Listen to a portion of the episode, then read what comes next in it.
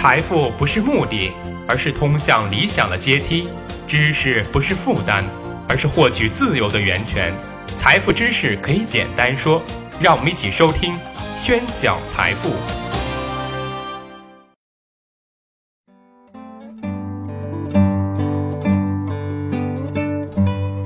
在拍广告的时候啊，商家都愿意花重金聘请知名的歌星、影星作为代言人，这是因为大众认为明星推荐的产品更有可信度。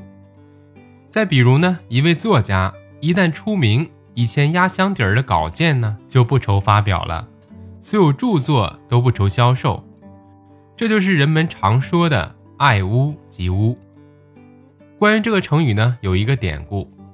说周朝建立之初，周武王对于如何处置商朝遗留下来的权臣贵族、官宦将士还没有很好的措施，这关系到能不能使刚打下的天下稳定下来。周武王不免有些担忧，于是呢，他找来姜太公商议。原文呢，在史书《说苑贵德》里是这样记载的：武王克殷，召太公问曰。将奈其事众何？太公答曰：“吾闻爱其人者，兼爱屋上之屋；憎其人者，恶其余奢。贤刘绝敌，使民有余，何如？”什么意思呢？是说周武王打败了殷商，召见姜太公，问道：“该怎样对待他们的人员呢？”太公答道：“我听说呀，如果喜爱那个人。”就连带喜爱他房屋上的乌鸦，如果恨那个人呢，就连带恨那些仆从佳丽，全部杀尽，一个不留。您怎么看？这就是爱屋及乌的出处。那么爱屋及乌呢？用经济学的知识进一步引申，就是今天我们要和大家分享的一个著名的经济学效应——光环效应。最早提出光环效应的是美国的著名心理学家爱德华·桑代克。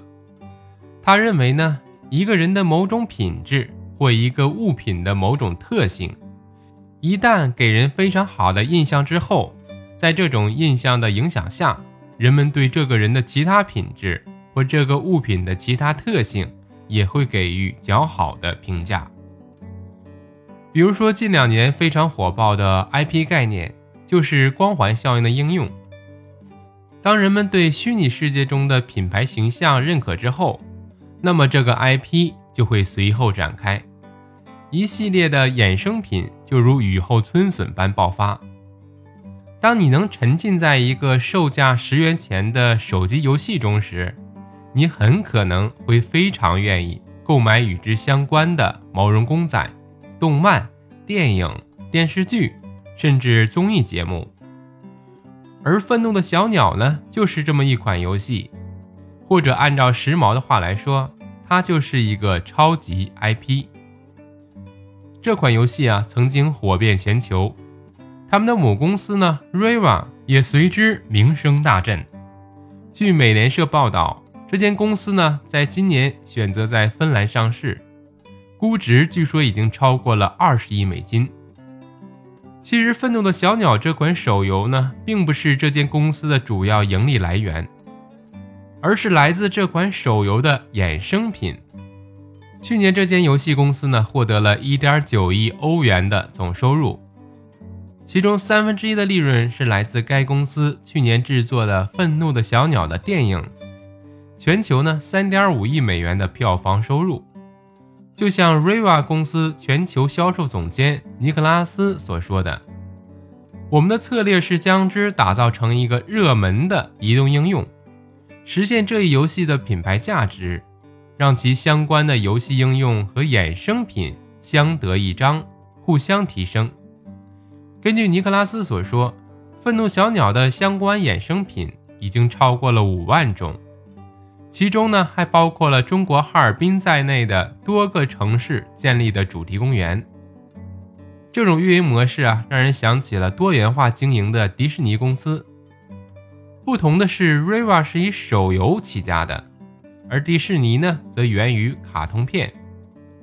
而相同的是他们都是从打造受人喜爱的单一物品的形象开始的，并基于这个形象的光环效应开展了相关的业务。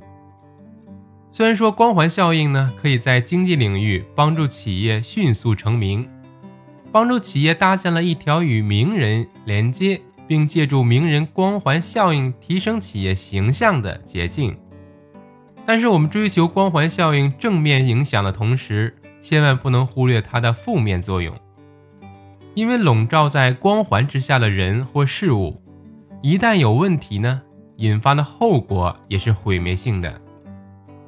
因为人们对事物的某种特性或品质有强烈的自我感觉，当过于自我后，就会影响对事物的其他品质或特点的认识和判断了。